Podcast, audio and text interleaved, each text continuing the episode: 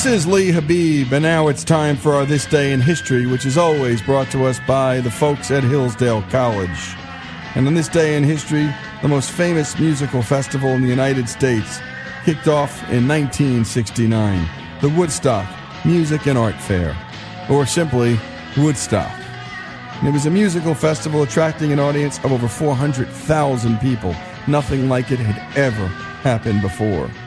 But it wasn't all just hippies and really bad drugs and really great music. There was a lot of money to make off those, well, all of it, the mess. Or so the investors thought. And it all started with a little ad placed in the Wall Street Journal and the New York Times. Here's Jesse Edwards. Helen Savage, please call your father at the Motel Glory in Woodridge.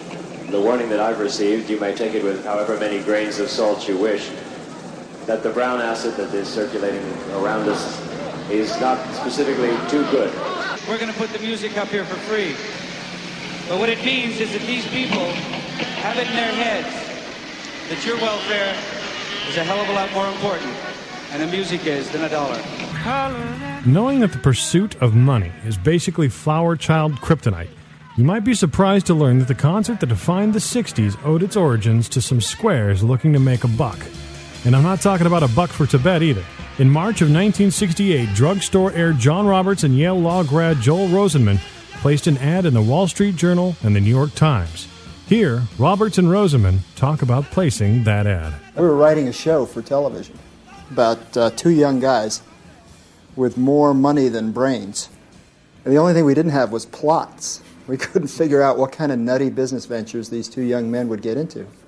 In desperation, we took an ad out in the, in the Wall Street Journal claiming to be a young man with, quote, unlimited capital looking for business propositions, and they had better be legitimate business propositions because we didn't want any any comment to be writing it. Roberts and Rosenman were then contacted by a Capitol Records executive, Artie Kornfeld, and hippie concert promoter Michael Lang with the idea of starting a music studio in Woodstock, New York. There came a letter which we thought was actually an interesting business proposition in its own right. And we did something that, in retrospect, was probably the beginning of our careers. We stopped being an anonymous box number and we contacted this, this fellow and, and began to investigate a business venture. Our first venture turned out to be, well, actually, a year or two later, uh, the creation of a recording studio here in New York called Media Sound. And it was through Media Sound that we met Mike Lang and Artie Kornfeld. Michael had long hair and wore leather jackets with fringes and uh, bell bottoms. So when we first met, it was kind of like, you know, what are you? What are you? when that idea didn't pan out, the suit struck gold with the notion of a three day art and music festival. Pre sold tickets would go for $18. That's $105 in today's money. And latecomers would have to shell out 24 bucks at the gate. Here, Roberts and Rosenman described the investment as a no brainer. What caught our eye in their proposal was that really at the bottom of it was two lines.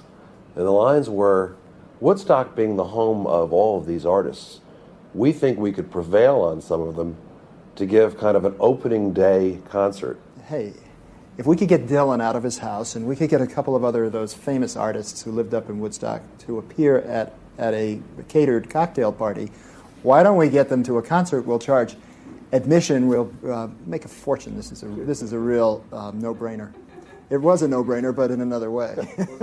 Here, John Roberts, heir to the Polydent Polygrip denture adhesive fortune, describes the moment he tried to explain to his father his intentions to bankroll the Woodstock Music Festival with his own inheritance. Laid this out for my father uh, that while I was doing this, that he had, he had said, You've rented a field 100 miles from New York City. He said, and you're going to expect 50,000 people to come up there to listen to rock music, right? And you're going to put your own money into this venture. And I said, Yeah, Dad, I am. I, I, really think it's a great idea. I mean, there's a whole new thing going on in the world. Hey, man, this is the 60s. And he said something like, I just knew it. I just knew it. I just knew that the minute you got your hands on your inheritance, you would do something like this. Woodstock would cost between 2.4 and 3.1 million dollars to produce and brought in 1.8 million from gate receipts. While the producers would eventually make money on the movie and soundtrack of the events, Roberts said that he would not get out of debt from bankrolling the event until 1980. The original venue plan for the festival was to take place in Woodstock, New York, near the proposed recording studio site. After local residents quickly shot down that idea, Roberts and Rosenman took over the search for a venue and discovered the 300 acre Mills Industrial Park in the town of Wallkill, New York, which Woodstock Ventures leased for $10,000 in the spring of 1969. But town residents immediately opposed the project. In early July, the town board passed a law requiring a permit for any gathering over 5,000 people. On July 15th of 1969, the Wallkill Zoning Board of Appeals officially banned the concert on the basis that the planned portable toilets would not meet town code. After the town of Wallkill declined to provide a venue for the festival, a man by the name of Max Yasgur leased out one of his fields near the town of Bethel for a fee of $10,000. Opposition to the festival began soon thereafter. We've heard how Woodstock, perhaps the most famous hippie festival of all time, started out as a vehicle for investors to cash in on the peace and love counterculture movement of the 60s. And when we come back, we'll dig into the music that was played at Woodstock, along with some of what was going on behind the scenes of this iconic time in history that became as American as, well, anything. It's a free concert from now on.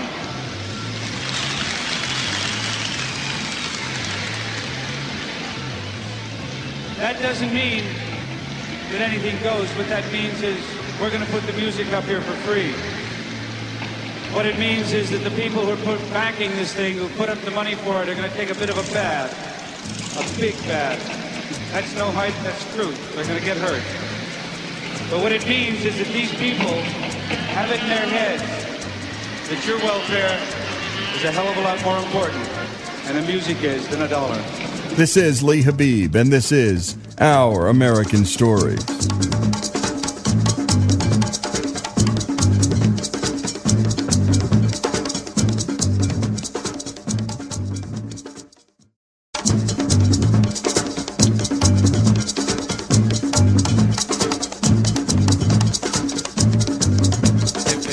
Have you seen Stan? He went with his friends to that music festival.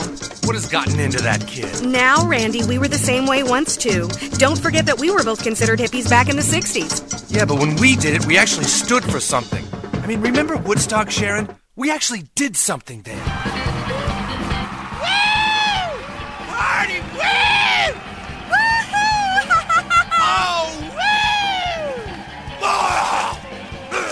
This is Lee Habib, and this is Our American Stories. And when we left off, we learned about the investors behind the creation of the famous Woodstock Festival that started this day in history in 1969, and how it all started with that little ad placed in the Wall Street Journal and the New York Times. We now return to the behind the scenes look at Woodstock.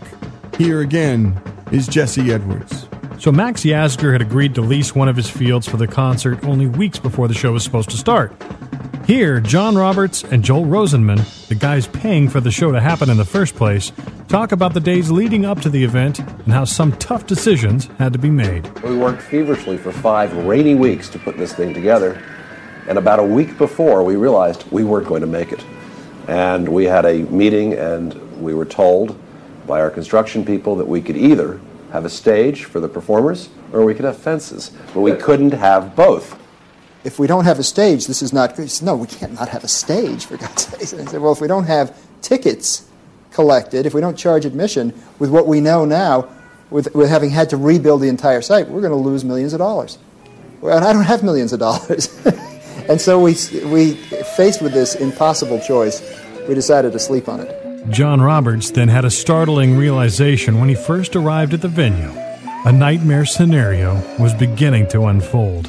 And I got out of the car, and um, I could look before me into the, what was to be our performance area, where we were to, in theory, admit people having collected their ticket or their money. And there, sitting there, were 50,000 people. This was Wednesday. It was at that moment that a light went on in my mind, and I said, We're not going to be collecting the tickets. By Friday, we realized that this show had grown from a projected 100,000 to maybe five times that number, with another million, we were told, on the way there. Some people attending the concert were happy that they could just climb the fence and get in for free.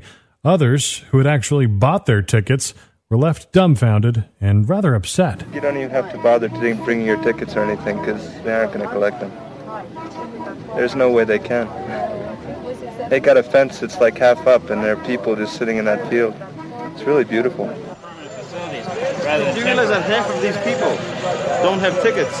And there are people five miles away sitting on a highway with tickets who've driven two or three thousand miles. Right. Whatever has to be done to make it right, this is wrong. Yeah. So it's not for me to say how to do it. There are ways to do it. The influx of concert goers to the site in Bethel created a massive traffic jam. Fearing chaos as thousands began descending on the community, Bethel did not enforce its codes. Eventually, announcements on radio stations as far away as Manhattan and descriptions of the traffic jams on television discouraged people from setting off to the festival. To add to the problems and difficulty in dealing with the large crowds, recent rains had caused muddy roads and fields. The facilities were not equipped to provide sanitation or first aid for the number of people attending. Hundreds of thousands found themselves in a struggle against bad weather, food shortages, and poor sanitation. But the show must go on. I get to The first day officially began at 5:07 p.m. with Richie Havens. with no reason. 32 acts performed during the sometimes rainy weekend in front of nearly half a million concert goers. During the 3 days, there were 3 deaths, 2 births, and 4 miscarriages. You say it's the moon, or maybe the season. A few of the performances that day included Sweetwater, Tim Hardin, Ravi Shankar, Arlo Guthrie, and Joan Baez. The following day featured artists like Santana, The Grateful Dead, Creedence Clearwater Revival, Janis Joplin, The Who, and Jefferson Airplane, just to name a few. Here's Jefferson Airplane's performance of their song Volunteers live at Woodstock 1969.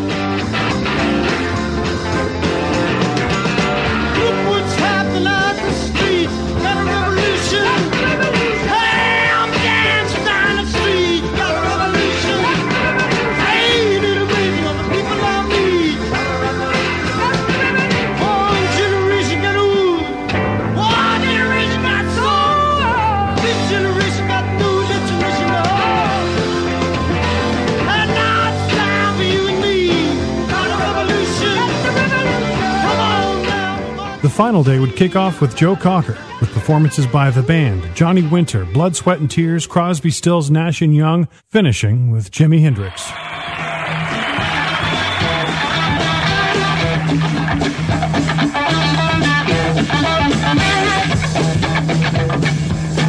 Back again. You can leave if you want to. We're just jamming. That's all. Okay.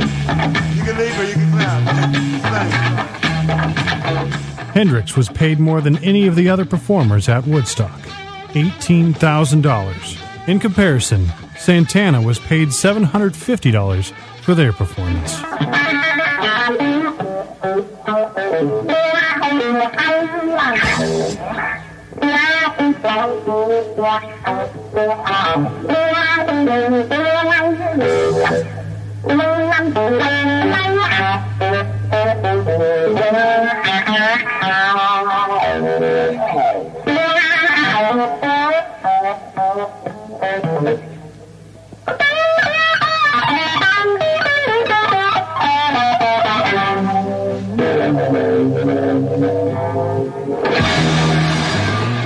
Hendrix would go on to play his famous rendition of the Star Spangled Banner, but it was not played on its own. It was part of a medley lasting over a half hour that included hits like Voodoo Child and Purple Haze. Hendrix performed the national anthem as a solo in the midst of this medley.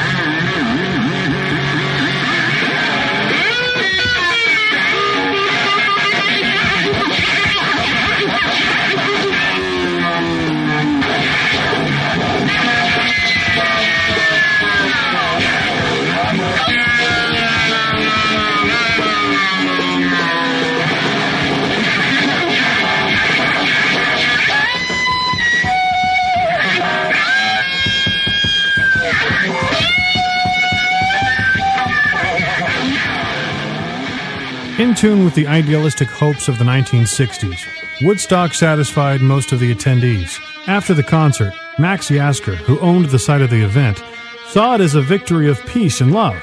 He spoke of how nearly half a million people filled with potential for disaster, rioting, looting, and catastrophe spent the three days with music and relative peace on their minds. Here's what he had to say in front of that entire audience.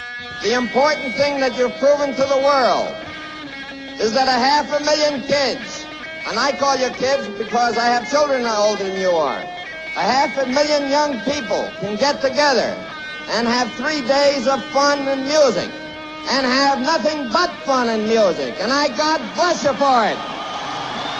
And that's the story of the famous Woodstock Festival, this day in history in 1969.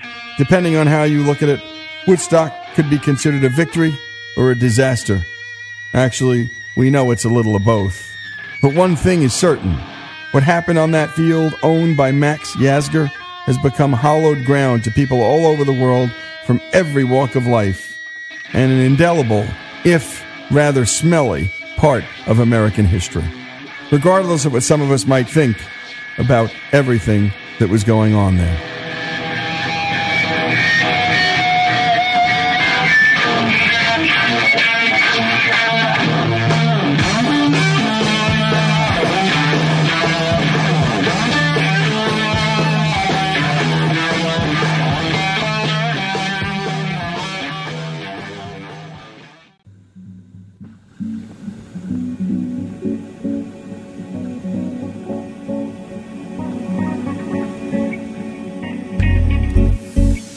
Is Our American Stories, and what we're about to listen to is a piece done by Reason TV entitled Red, White, and Sacre Blue. It's written and hosted by Ted Balaker. Sacre bleu! The story chronicles how the American free market spurned competition in the wine world.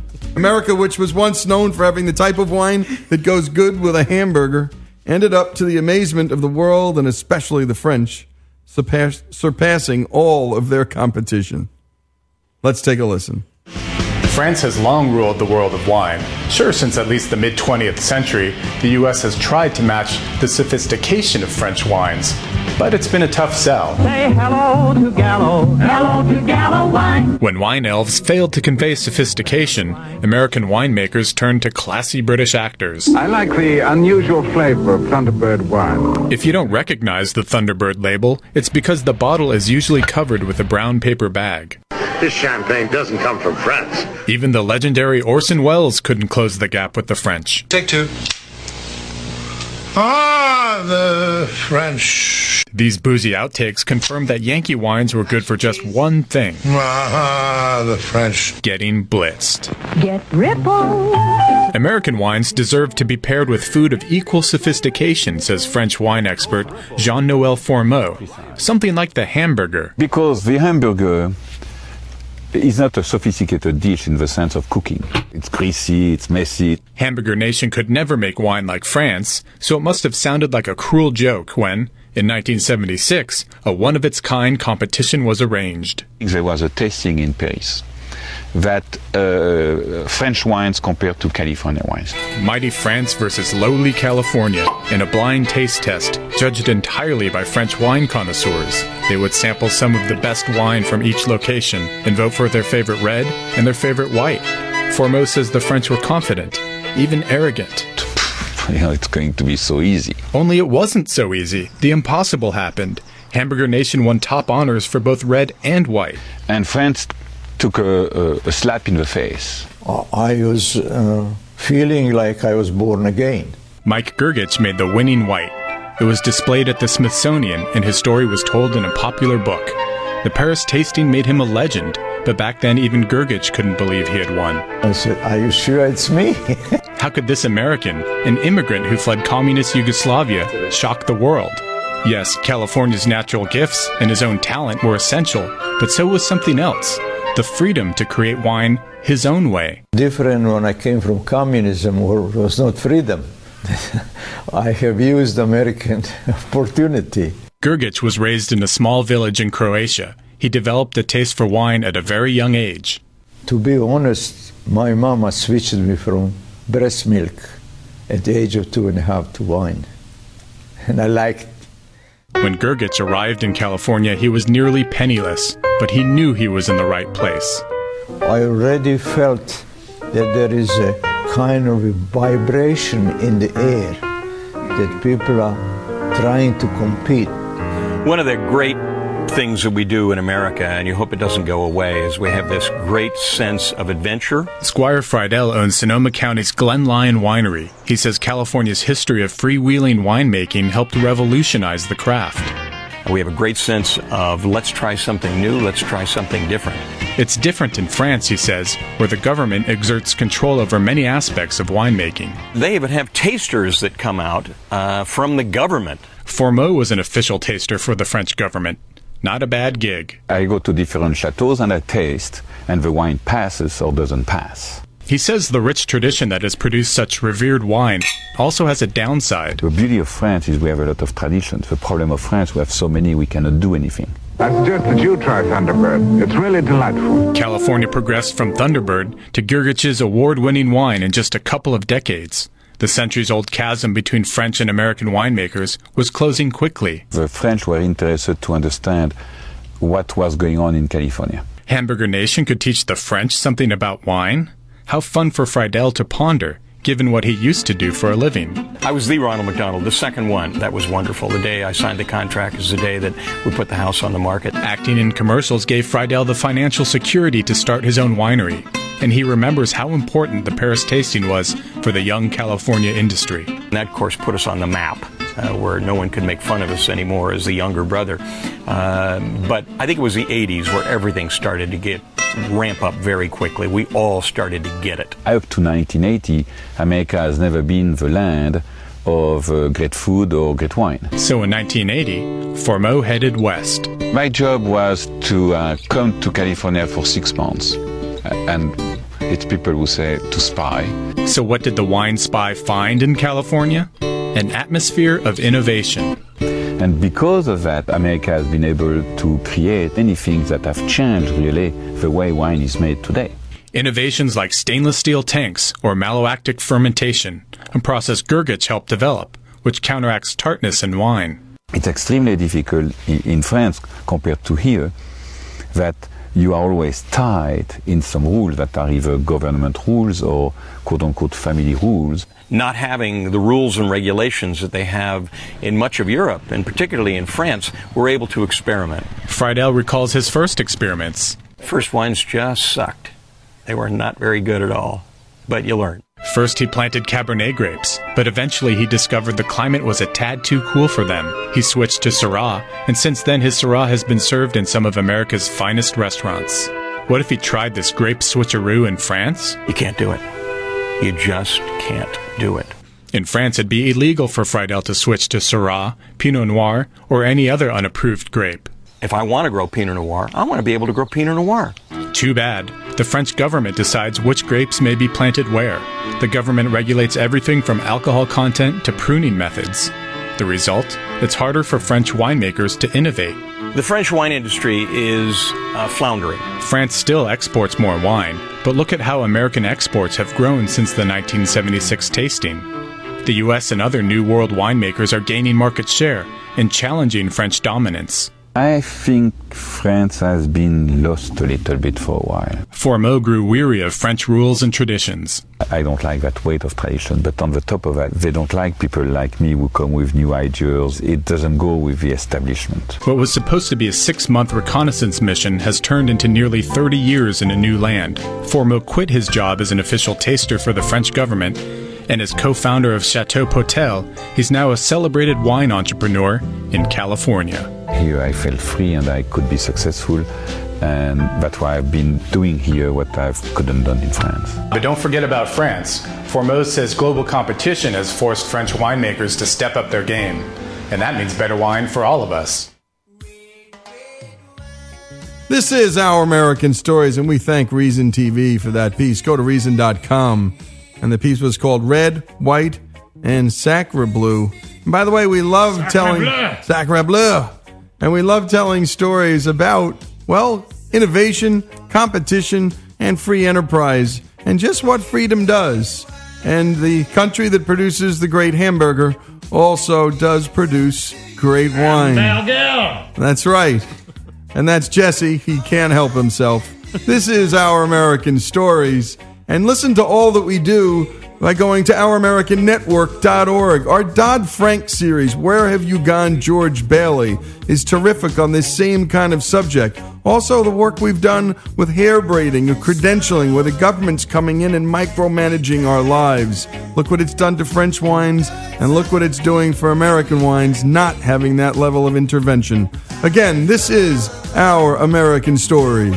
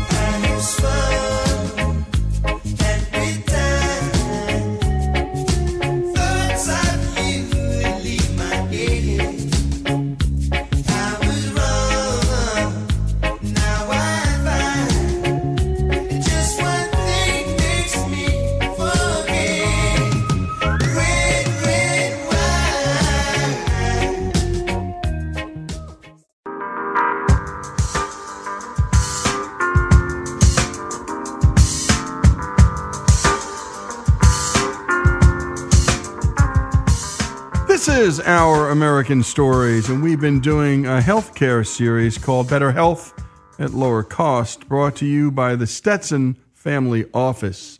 And this is our second on Alzheimer's. And we start off with a man named John talking about his wife, Kerry, and what it was like dropping her off at a memory care center. Today is the first day of the rest of my life. I took my wife to a memory care facility, the place where she will spend the rest of her life. There was no movie style ending to the conclusion to the first part of our lives. No tearful goodbyes.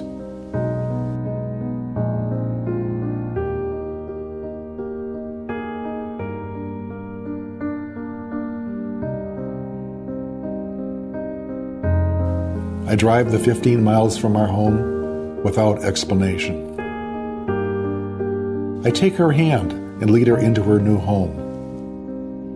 I tell her that she needs changes to her medication that require her to stay a few days. She smiles, but I do not sense a level of understanding.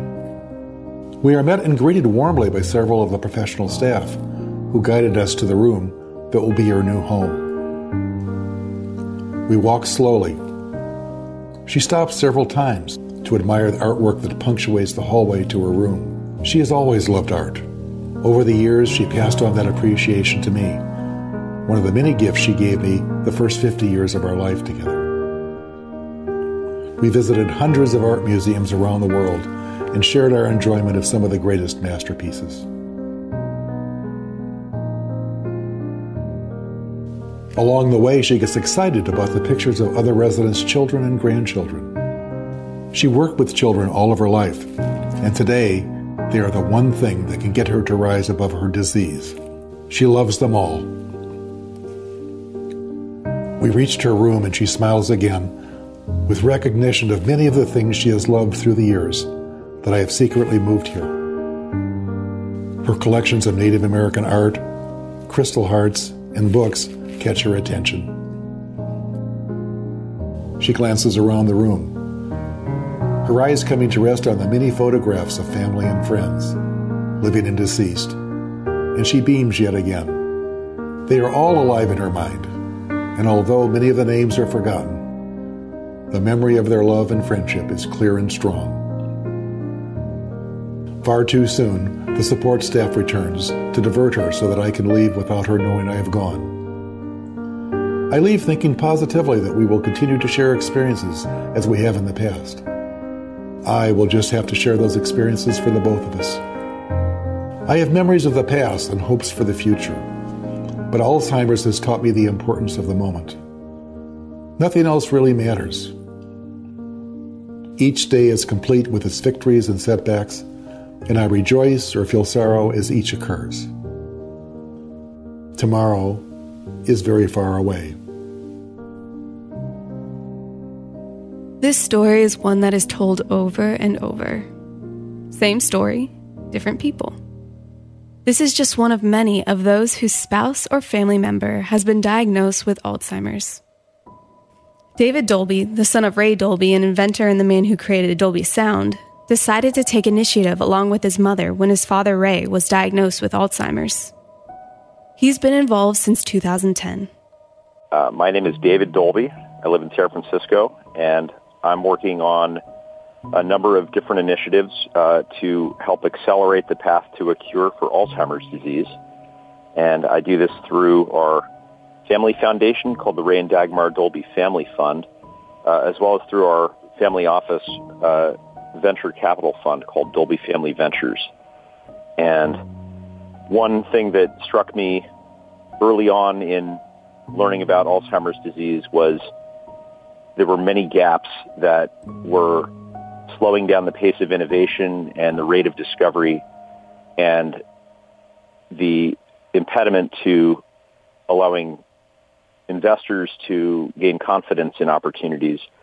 Uh, many of the largest companies in the pharma space looking at neurodegenerative diseases had been uh, becoming more reluctant to double down on investments. They were watching many failures in the space as uh, drugs proceeded into the clinic and undergoing human clinical trials with with negative results.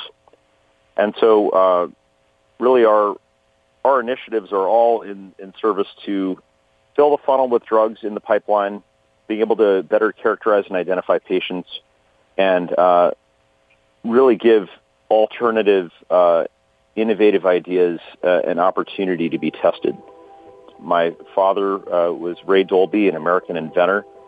Uh, when he was in his late 70s, he uh, received a diagnosis of Alzheimer's disease, and we quickly became aware that there wasn't a disease-modifying drug available to him or to anybody.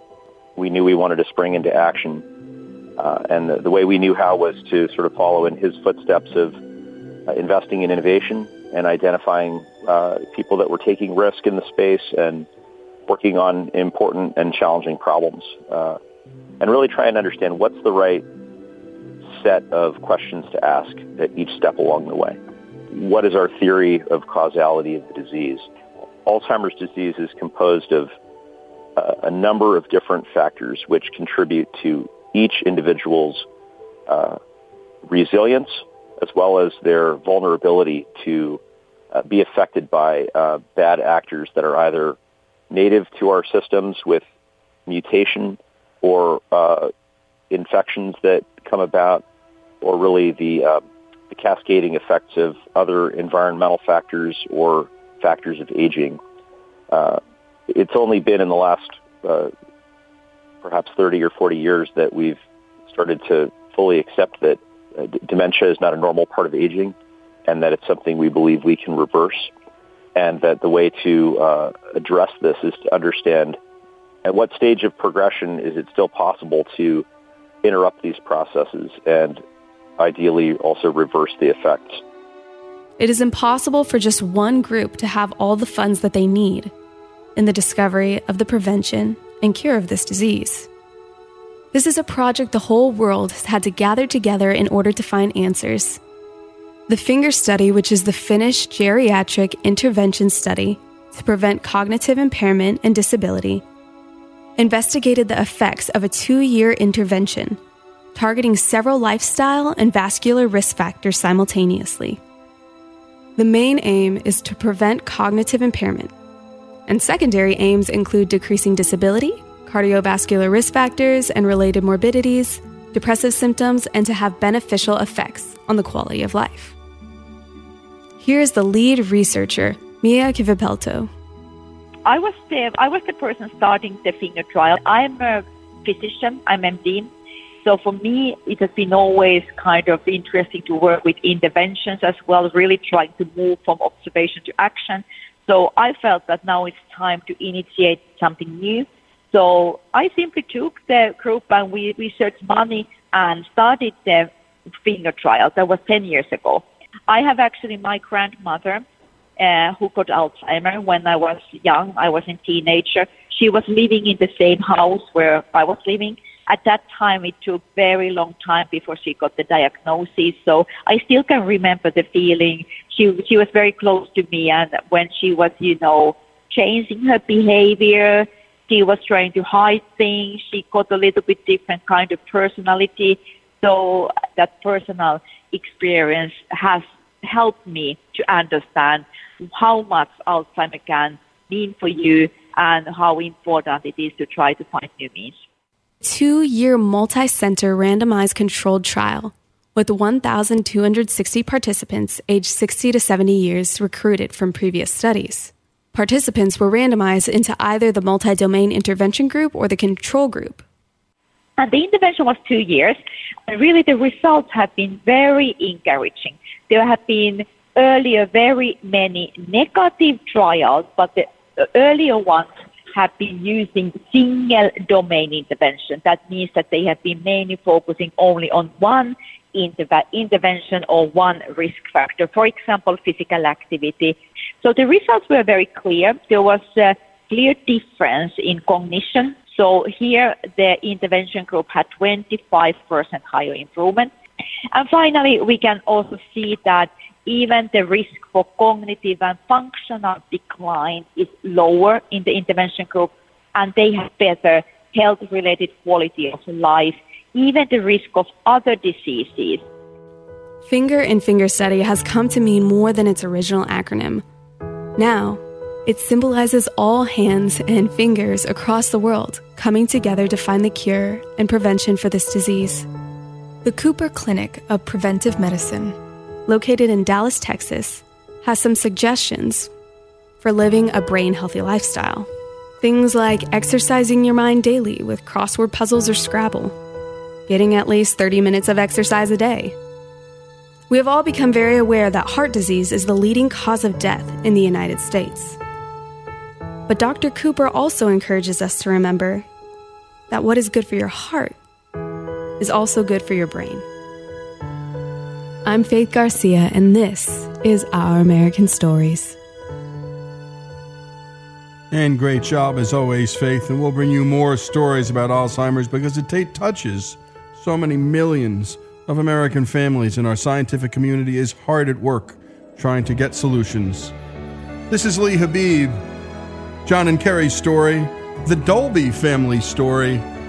So many families in this country's stories here on Our American Stories.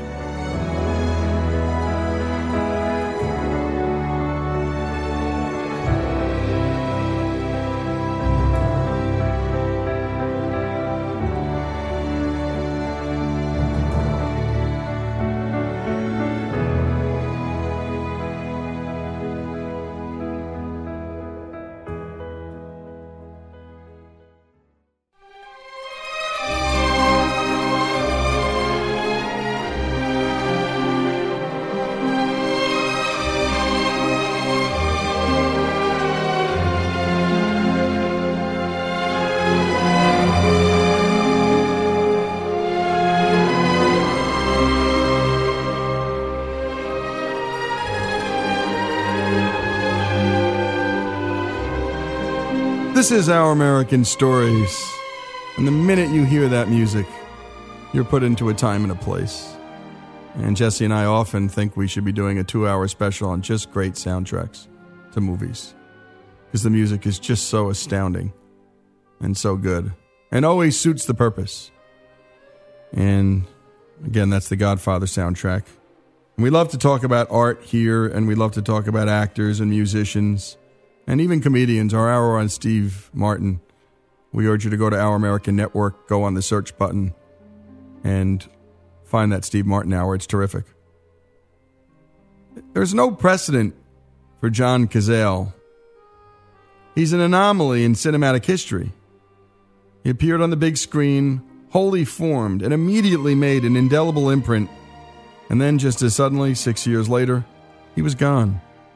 In that short time, he created four characters in five feature films The Godfather, The Conversation, The Godfather Part 2, Dog Day Afternoon, and The Deer Hunter. Oh my goodness, that's crazy. That can still be regarded over 40 years later as benchmarks of film acting. He was Fredo, by the way, in The Godfather.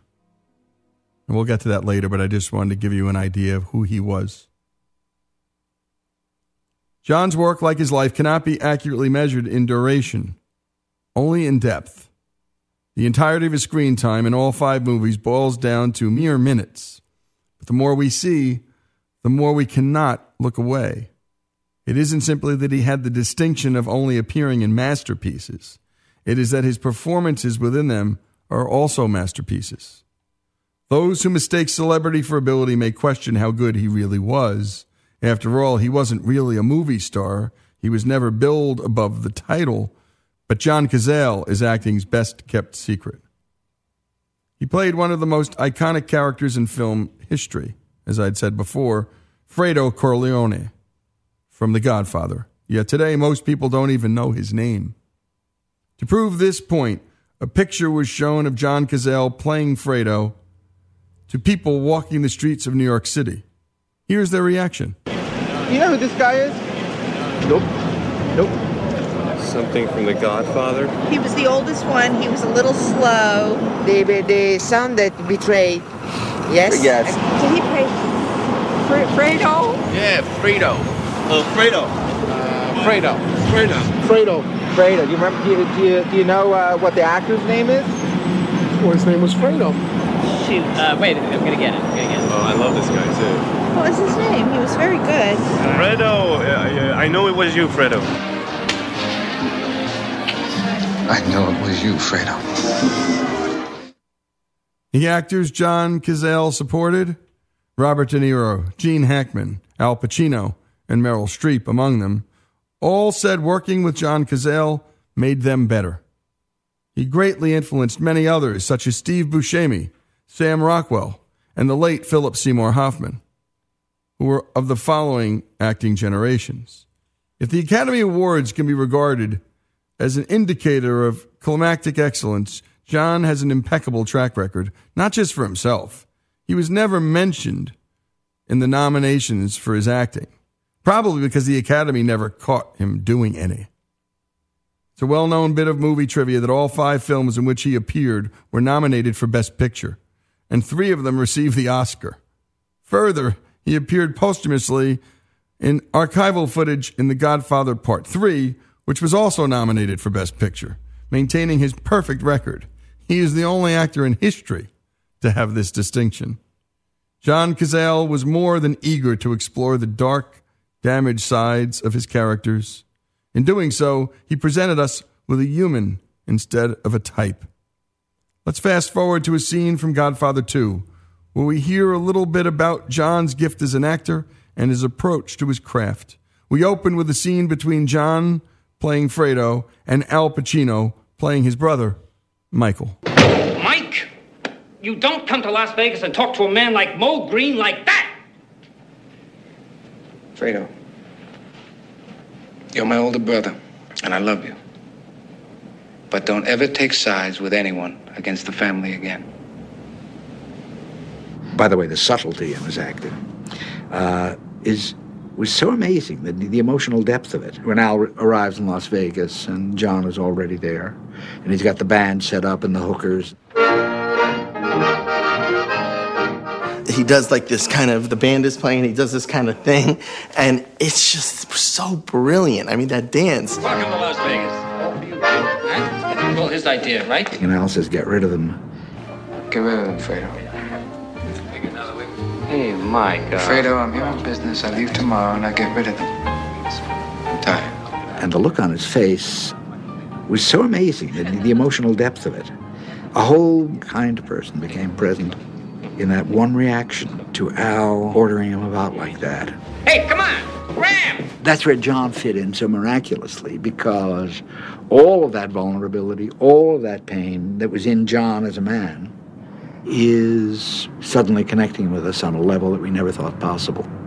In the late 50s, we both were in acting class together, studying with Peter Kass.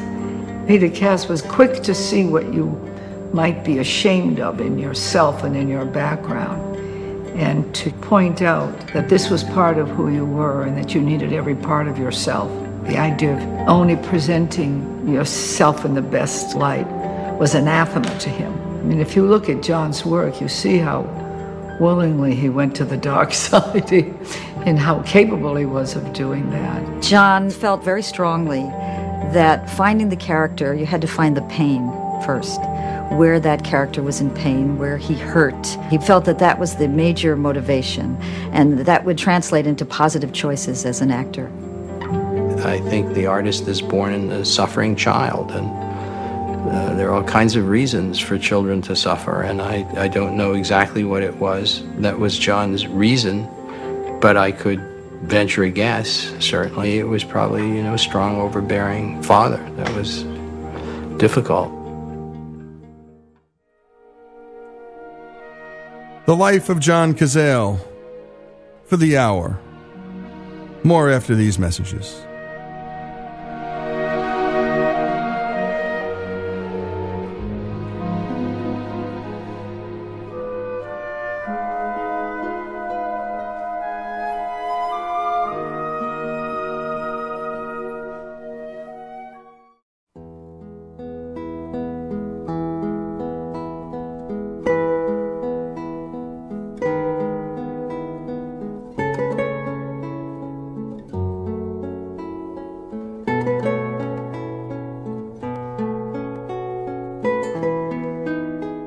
This is Our American Stories. We continue with the life of John Cazale.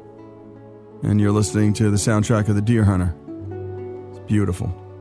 And by the way, that, that point that somebody made before, they knew how to find the pain in the character, that was what Cazale did. And in doing so, I think found pain in all of us. Cazale's five films received 40 Oscar nominations. In addition, 14 of the performances by actors he supported were nominated for Oscars. This is not a coincidence. He enriched every film in which he acted. He inspired every actor with whom he worked. Far more impressive than John's association with Oscar nominated films was the acting he did in them. But what he did was something beyond acting, what can be called transcendent acting or non acting. Sir Ben Kingsley observed, the camera is allergic to acting. John's characters tend to just stick in our minds because, as opposed to just seeing them, we feel as if we're meeting them. For those who weren't alive when The Godfather premiered, it is hard to quantify its impact on the culture. There is no contemporary equivalent. The only comparison is the arrival of the Beatles in America. The opening of The Godfather, like the arrival of the Beatles, was similar to a cultural earthquake Nothing was quite the same afterwards. And like the Beatles, The Godfather has remained contemporary. Shortly after the film premiered, a joke started to circulate. Someone would say, In our family, he's Fredo. Everyone would laugh because they knew exactly what that meant. The subject of the joke was weak, inept, a bit stupid perhaps, most certainly a loser. No one ever said, In our family, He's Sollozzo or Clemenza or Tessio. What would that mean? But Fredo, everyone knew. It was vivid, clear, perfect. Because the actor who portrayed Fredo, someone named John Cazale, made him vivid, clear, and perfect. From the moment he comes into view in The Godfather, he commands the screen, not through bombast or bravura, but with sublime subtlety. In the midst of the noisy activity of the wedding celebration, he slowly and quietly approaches the table where brother Michael and Kay are sitting. Kay was played by Diane Keaton. When he appears, he is quite drunk, but John is too fine an actor to play drunk. Instead, he plays a drunken man trying to appear sober. He steps carefully and slowly, puts his hand on Kay's chair to steady himself, and kneels down in his tux to get eye level with Michael and Kay. How are you, Fredo? Fredo? My brother Fredo, this is Kay Adams. Hi. How you doing? This is my brother Mike. Are you having a good time? Huh? Yeah. Yeah, this is your friend, huh? The whole scene takes 21 seconds, but it tells us vital information. Fredo is a lover in a family of killers. With his inhibitions lowered by alcohol, we see he is sweet, he's affectionate, he's soft spoken. He doesn't belong there. He's not looking for power, he's looking for love and acceptance. And maybe, just maybe, a little bit of respect. But the scene where Don Corleone, played by Marlon Brando, is shot in front of his son Fredo, Brando was reportedly so impressed with John's commitment to his role that he laid in the street off camera while John shot his close ups to afford him the greatest sense of reality in the scene. After The Godfather, John was cast as Stan, the assistant to an introverted paranoid surveillance consultant in The Conversation, a psychological mystery thriller written, produced, and directed by Francis Ford Coppola and starring Gene Hackman. Here's Coppola, Meryl Streep, and Philip Seymour Hoffman. He was able to tackle anything that came up in the first Godfather. Then I wrote a role for him in the conversation. He's a nice guy for a cop. I knew what was just a character of an assistant would suddenly come to life as a real character. The conversation was a cult film. People already had it on as their favorite film of all time, especially people who wanted to show that they were impervious to the mass taste. You know, like, it's not The Godfather that I love the most, it's. I would almost bet money that all the actors that worked with him were inspired by what he did on the day. To take it that much further, to be that much more creative or, or risky uh, or personal, because he seemed to be kind of uncomfortably vulnerable. I mean, everything he did, and that always makes people go, oh, I think I got to work a little harder. I think I better rethink what I'm doing here, because this guy's really going for it. This guy's really going for it. And that was Philip Seymour Hoffman, that last clip. John took roles that no actor would want, and by virtue of his performances, he managed to turn them into parts every actor wished he'd played. Here's Al Pacino and Meryl Streep. Streep starred with Cazale in his last film, The Deer Hunter, and was also his longtime girlfriend. Fredo, come with me. It's the only way out of here tonight. Roth is dead. Fredo. He became whoever it was he was playing. And he did that by asking questions, because he taught me about asking questions and not having to answer them. That's the beauty. What's wonderful about it is you open the door to things. Directors used to call him 20 questions. He was never, never, never satisfied with just the outlines of a character or just filling out the expected thing. He got so much from the delving into things. It was a lesson in itself. I think I learned more about acting from John than anybody. That's a pretty heady statement. Hmm. That's Al Pacino saying he learned more about acting than anybody, and he studied with Lee Strasberg and he studied with Uta Hagen, the two masters of the New York theater and of film. Amazing. There are moments in each of John Cazale's performances so real, so vulnerable, that one wonders if he should be watching. Unlike most actors, there was never an instance in any of his performances when John was winking at the audience, trying to signal that the character's deficiencies didn't apply to him personally. Here's Francis Ford Coppola on the infamous I'm smart and I want respect scene from The Godfather 2 between Cazale and Pacino. Cazale's haunting countenance and strong portrayal of weak characters is unmatched. I remember when we shot that scene and uh, and, and thinking that uh, we had shot something really that had come to life and was extraordinary and yeah, very definitely the way Cazale used the chair because that chair was there and certainly you could slump in it and everything but somehow he used it to express what was the point in a way that um, I had never anticipated. I've always taken care of you, Fredo. Taking care of me? You're my kid brother, and you take care of me? Did you ever think about that? Huh? Did you ever once think about that? Send Fredo off to do this, send Fredo off to do that. Let Fredo take care of some Mickey Mouse nightclub somewhere. Send Fredo to pick somebody up at the airport. I'm your older brother, Mike, and I was stepped over. That's the way Pop wanted it. It ain't the way I wanted it. I can handle things. I'm smart. Not like everybody says. Like dumb. I'm smart, and I want respect. He's such an imp, you know. He's so irresponsible and he's so desperate. He's so anxious to get his piece of the pie and to be respected. Heartbreaking scene. And what are we talking about? We're talking about a ter- totally antisocial, probably terrible man. And uh, Cazale broke your heart. He really let himself out there. He's really vulnerable. You know, it's not easy to play weak. You know, if you get the script for The Godfather, you know, every young actor is going to want to play Sonny or Michael, you know? They're not going to want to play Fredo. You want to be strong, and you want to be, hmm.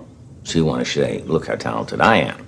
Weakness is something that a lot of actors, I think, are afraid to play. They'll they'll play weak men, but they'll do it in a really sort of showboaty way to let you know that they're not weak, that it's a performance.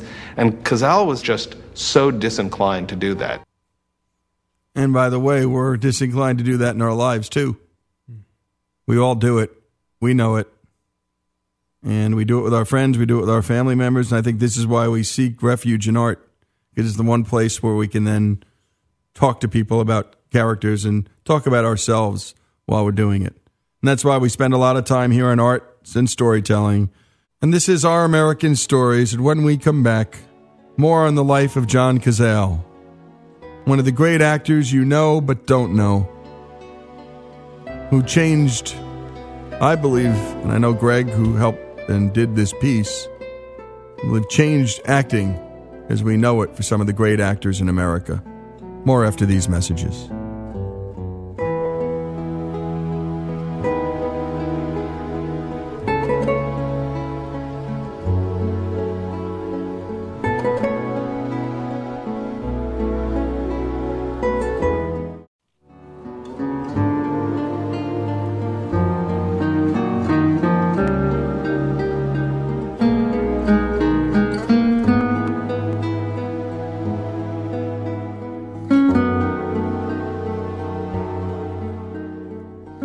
Talking about John Cazale for the hour.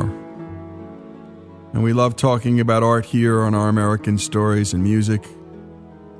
And what's beautiful about movies is the intersection of screenwriting. So there's the writing, there's that human talent, almost that operatic talent of the actor. And then, of course, there's the music. And again, one day we're going to be putting together, and I hope real soon, just an hour or two on soundtracks and the stories of the people behind those soundtracks, because a soundtrack can make or break a movie. And you're listening to the soundtrack from The Deer Hunter. And by the way, to remind you, Cazale, well, he created four characters in five feature films that I think can still be regarded as benchmarks of film acting. And the films he were in, all of them received Oscar nominations and that's pretty unbelievable. John's art was ahead of the curve in the evolution of acting. That's what made him special. When the 20th century began with silent movies, acting was demonstrative, it was demonstrative, it was exaggerated. Lots of big gestures. It was still based in the traditions of the stage, because on the stage, you've got to hit the back row, and thus the big gestures. As the technology developed, first with the introduction of sound and then with the refinements in the process itself, actors came to understand they could be subtler in their performances. Still, the desire to emote, to show off, was always present. During the 1950s, actors such as two of John's idols, Montgomery Clift and Marlon Brando, embraced Stanislavski's method of acting and he's a Russian critic and teacher of acting.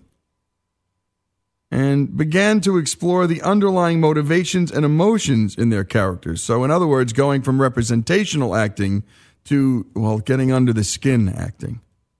This resulted in greater realism along with heightened emotionalism, which showed itself in climactic moments.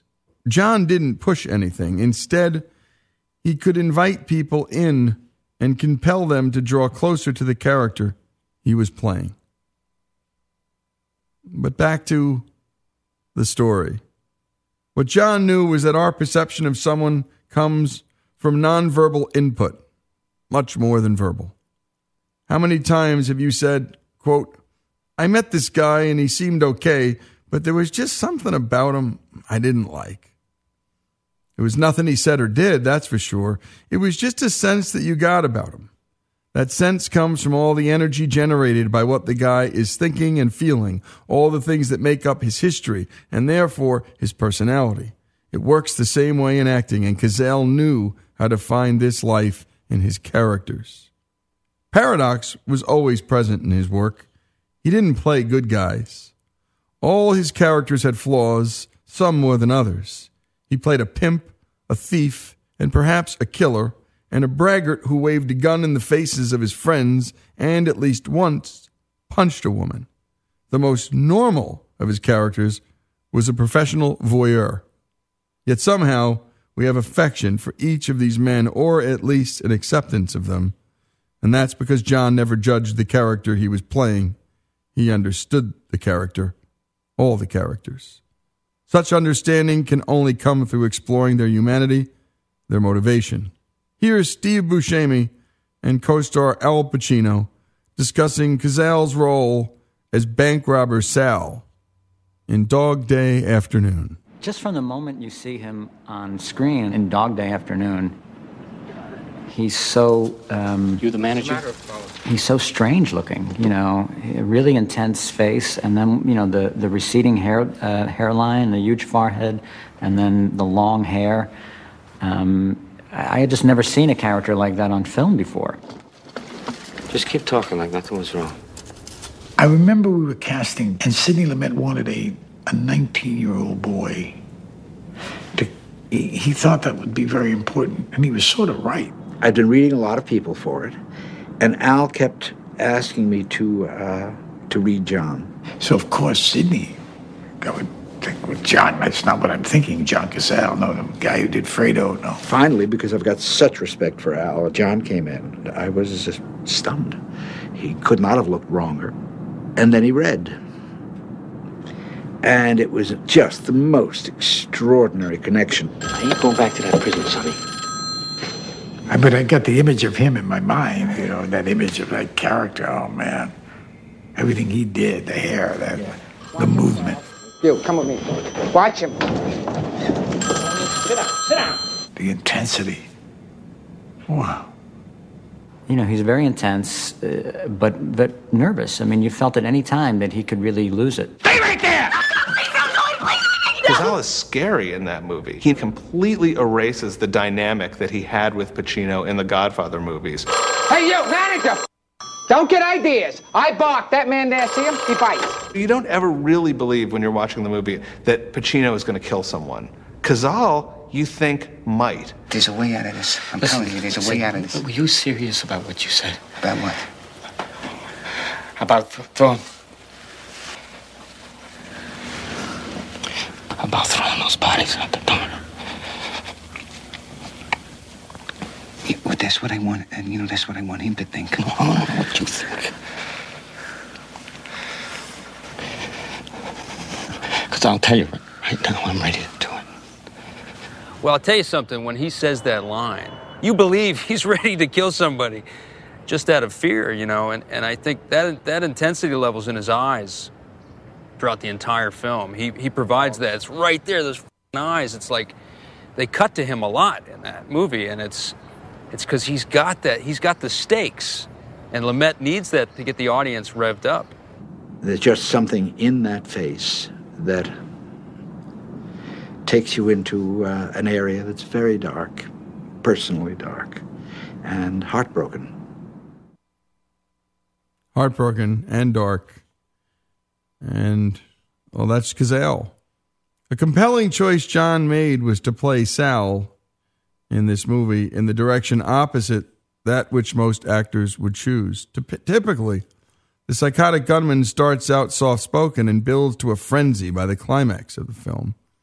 But here, instead, Sal is commanding at the start, barking orders at people, dominating them. Then, as the situation grows more complicated, he retreats inside of himself.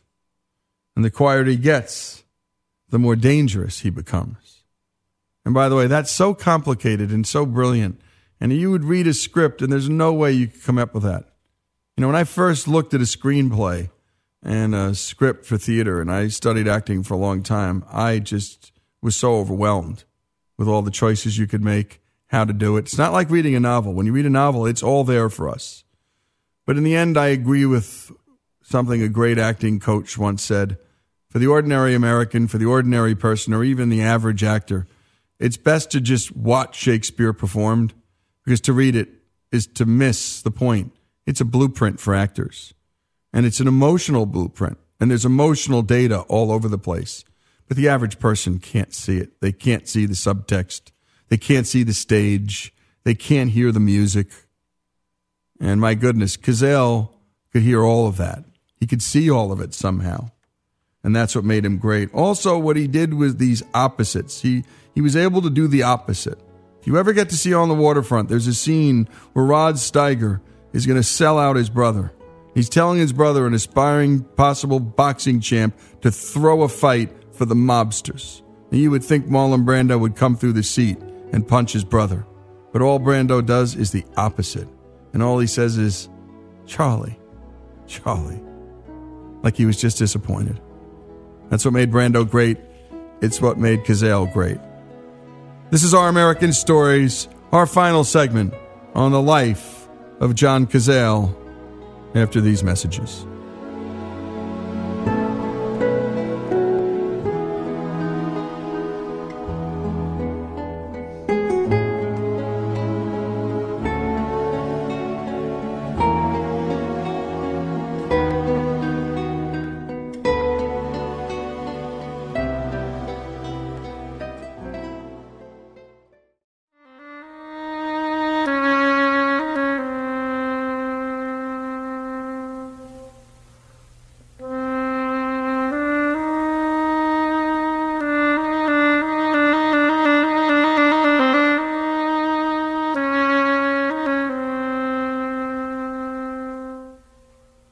Say John Cazale had a great sense of humor.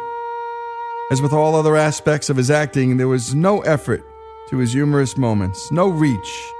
He never signaled intent to be funny. He was completely real, but was capable of such subtle nuance. He catches us unexpectedly, and we laugh in spite of ourselves. To be sure, though, like in The Godfather, we are laughing at Fredo, this sad little drunken man, not with him as it was with Charlie Chaplin's Little Tramp. He is not in on the joke. But there is such vulnerability to him that we almost feel embarrassed by our laughter. Let's go back to Cazale's performance in Dog Day Afternoon. There isn't a sadder character than, than Sal in Dog Day Afternoon, and yet he's hilarious. Sal! Sal! What? Where are you?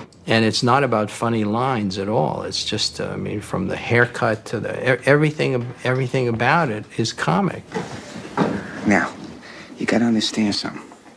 If we leave the country, there's no coming back here. One of the funniest moments in the movie was completely unexpected. It was an improvised moment. Is there any special country you want to go to? Wyoming.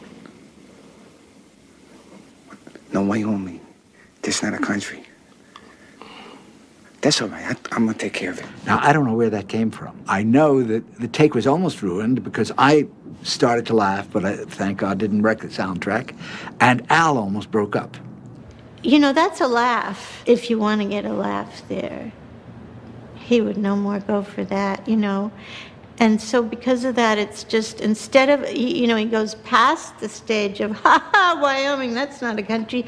He, he goes past that, and you are forced into this sort of anxiety and sorrow for the guy. Even in the funniest characters that he played, there was always something tragic in it. And e- even in the most tragic characters, there was always something very funny. the character he's creating, I believe, is not some is not necessarily something that, that, that the director or the writer envisioned. I think what he brought to it ultimately was something that surprised the hell out of everyone on the day it happened. Yeah, you'd start a scene and then, you know, it would never start. That was the beauty of it. Then you realize, don't start. There's no such thing. It's just, it's a continuum, you know, everything is a continuum. And so he would just say, What'd you do today, Al? After I just said a line to him, you know, he said, You seem like you, uh, you said you were going to go to so and so. And he would get you there. And you would just do this dance until you found your way. And then the improvisations would start, which was what, and then the improvisations would go. And when they started to connect to what the reality of the scene was, he'd start to see, God, it was just, it was glorious. It was glorious. I've seen a ton of actors around John just give it a couple of minutes and you just see them go, What's that? What's he doing? How's he do that? No. What's the matter with you? You made me a promise. Didn't you? Did you promise me something, huh? Yeah. Did you say either we get away clean or we kill ourselves? Did you say But that? But I'm not talking. Did I'm- you? I'm not talking Do you about not? that. I do Do believe. you believe in keeping your promises? Huh? Yeah, but I'm not Then talking. does it still go? Yeah, still goes. Well, what the f- are you talking about? Other actors either, you know, rose to the occasion and they didn't. Pacino definitely did. I think Al is one of the great actors of my generation, and uh, John gets a big assist. He just he constantly made him better and better. He was inspiring. I mean, you just got, you got to, you got inspired by it. So you did it. You went it. He made you better. After Dog Day afternoon, Cazale, a heavy smoker, was diagnosed with terminal cancer. At the time, casting had begun for the 1978 epic Vietnam War drama The Deer Hunter, starring Robert De Niro and Christopher Walken. Cazale was cast as Stanley, a Pennsylvania steelworker. All scenes involving Cazale were filmed first. Because of his illness, the studio initially wanted to fire him, but Meryl Streep, John's girlfriend, whom he was living with at the time, and director Michael Cimino both threatened to walk away if they fired him. He was also uninsurable at the time, and according to Streep, Robert De Niro paid for his insurance because he wanted John Cazale in the film. It's gonna be all right, Nicky. Go ahead, shoot. You shoot, Nicky. I learned about when we were, Michael and I were meeting with actors, and I was reading with some actors. At one point, uh, he wanted to use John, and, and there was an issue about his being not well. John Cazale had already been diagnosed with cancer and was uninsurable. Obviously, if, if you die halfway through um, giving your performance, it's going to cost a great deal of money to recast you. And Bob De Niro went to bat for John. He won't tell me because he's a very generous person, but I think he secured the bond on John's uh, participation. He was uh, sicker than we thought, but I wanted him to be in it. So Bob put his money down and got him in the film. And he was great in the movie. I mean, he was just beautiful in it. Hey, Stocks. Hey! Hey! Hey! Look at this! Hey! Michael. Mikey! Baby. Hey, man, how you doing? All right. Hey, where was you? Where was you? What you where was I? Where were you? Where was you? We had everything all set there. The beer, the right, Axel? Am I right? Huh? Got a mustache. Yeah. Hey, looks pretty good. I think it's very clear that, that his talents were getting richer with every movie. I remember watching that movie. I just felt like I was there in that town with these guys. I, I didn't feel like they were acting. Anybody see my boots? He's saying, uh, you know, let me lend me your boots. Lend me your boots, and uh, De Niro's like, no, man. Hey, Mike, let me borrow your spares, huh? Your extra pair? No, Stan. What do you mean, no? Just what I said. No. No means no. Some friend. You're some friend, you know that? Gotta learn, Stanley. Every time you come up here, you got your head up your ass. Maybe he likes the view from up there, huh? Nah. He says, uh, he says, Stan, you see this? This is this. This is this. This ain't something else. This is this. From now on, you're on your own. Hey, you know your trouble, Mike, huh? Nobody ever knows what the f- you're talking about. This is this. What the hell's that supposed to mean? This is this. You could watch the movie and the scenes that, that he's in and, and just watch him and be thoroughly entertained or really moved. And that was Steve Buscemi. John Cazale died before The Deer Hunter was released. He was 42. No story about John Cazale is complete without mentioning his girlfriend, and again, a young actress at the time named Meryl Streep. But the most amazing thing to see was Meryl during all of this, and the way she was with him and by his side right right through the whole thing. Meryl, she was with him to the end, and she, at the hospital at the end, she was an angel. She was. I so admired how, how she behaved. It was it was very beautiful. It was very he was a very fortunate guy to have someone who loved him that much during his last days. When I saw that girl there with him like that, I thought, there's nothing like that. I mean, that's that's it for me. As great as she is in all her work, that's what I think of when I think of her. That moment, that's what I think of.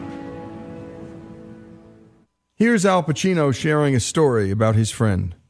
I was doing a play called The Basic Training of Pavlo Hummel on Broadway. And it was a really great role. And I had, I had done things with it, and I had gotten the Tony Award, and I was really, uh, you know, I remember John was coming to see it. And I don't like to know when anyone's in the house, but I knew John was in the house, right? And every single thing I did, every scene I did, I was trying to impress John. And I knew I'm doing this. I'm saying this. I'm not doing this. I'm trying to impress John. And uh, it was over, and I was really unhappy because I knew I hadn't done. And John came back, and he said, "It's very impressive. very impressive." I thought, "Yes, John." I said, "You know what?" I said. He was so graceful, though. He was so gracious about it all. But I, I said, "You know, I, I, I knew you were there, and I was trying to. I was doing everything twice as much as I had to do it. You know." He says, "It was good, Al. It was good. It was good." He said, "You don't know. You don't realize that. You know, you've been doing it." But I knew I had. So I was very, you know, he was like one of my idols. So that when he was coming to see me, it was. You, you give all out, and that's the worst thing you can do is try to impress your your friends who you love. Yeah, imagine how good John Cazale was, though. Al Pacino was nervous and wanted to impress him. Here's one final story about John from Steve Buscemi. I had a really weird experience, uh, surreal. I did uh, a voice on uh, The Simpsons where I played a bank robber. So I'm watching The Simpsons when it aired, and my partner, they they did a likeness of uh, John Cazale. I was like humbled. I was like, oh my God, I'm acting with John. I don't know. I just I like really felt proud. I was like, hey, I really did. You know, I really did become an actor, and this proves it. You know.